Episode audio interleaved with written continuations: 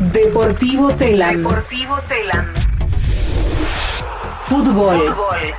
Boca debutó con un triunfo en la liga profesional, se impuso por 1 a 0 a Atlético Tucumán como local en la bombonera y luego de la victoria Hugo Ibarra hizo autocrítica y prometió trabajar para que el equipo mejore con el correr de los encuentros. Era importante hoy ganar en nuestra cancha, con, nuestro, con nuestra gente y sabiendo que teníamos un equipo, un rival difícil enfrente, fue protagonista del campeonato anterior, lo sabíamos perfectamente y sabíamos que no iba a costar este partido y, y fue así, pero el análisis es así, ganar en nuestra cancha, lo voy a analizar más con mi cuerpo técnico el día martes, así que nada, felicitarlos a los muchachos por el, el esfuerzo, la entrega y por el triunfo.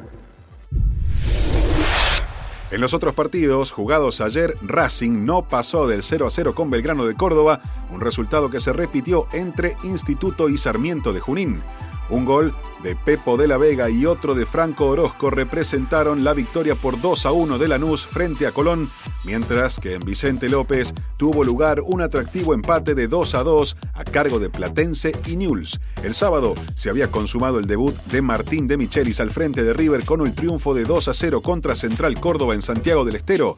Nacho Fernández y Pablo Solari hicieron los goles, en tanto que otro entrenador debutante, Leandro Stilitano, celebró al mando de Independiente versus Talleres de Córdoba.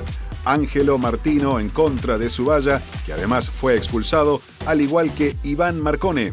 Diferente fue el caso del debut de Abel Balbo en Estudiantes, que cayó por 2 a 1 con Tigre. Mateo Retegui por duplicado y Mauro Boselli los goles. San Lorenzo de Almagro por su parte derrotó por 1 a 0 a Arsenal de Sarandí gracias a una anotación de Andrés Bombergar en el nuevo gasómetro. El seleccionado argentino de Rugby 7 finalizó en la novena colocación en la quinta etapa el circuito mundial de la disciplina desarrollada este fin de semana en Sydney, al derrotar a Tonga por 21 a 19. El conjunto dirigido por Santiago Gómez Cora había vencido previamente a los combinados de Japón por 19 a 12 y Estados Unidos por 19 a 17 tras quedar eliminado de la lucha por el título al terminar tercero en la zona A detrás del local Australia y Gran Bretaña. El campeón del torneo resultó Nueva Zelanda que vapuleó en la final a Sudáfrica por 38 a 0, mientras Islas Fiji se clasificó tercero tras derrotar a Francia por 29 a 5. Tenis. Novak Djokovic regresó al número uno del ranking mundial de tenis después de consagrarse ayer por décima vez en el Abierto de Australia e igualar al español Rafael Nadal en el récord de 22 títulos de Grand Slam. El serbio, quinto la semana pasada, sumó 2.000 puntos en el escalafón de la ATP y desplazó al español Carlos Alcaraz, quien no se hizo presente en Melbourne por una lesión. Florencia Borelli y un nuevo récord sudamericano. La marplatense quedó tercera en los 3.000 metros con un tiempo de 8 minutos 59 segundos 61 centésimas en el Meeting National Indoor de Lyon.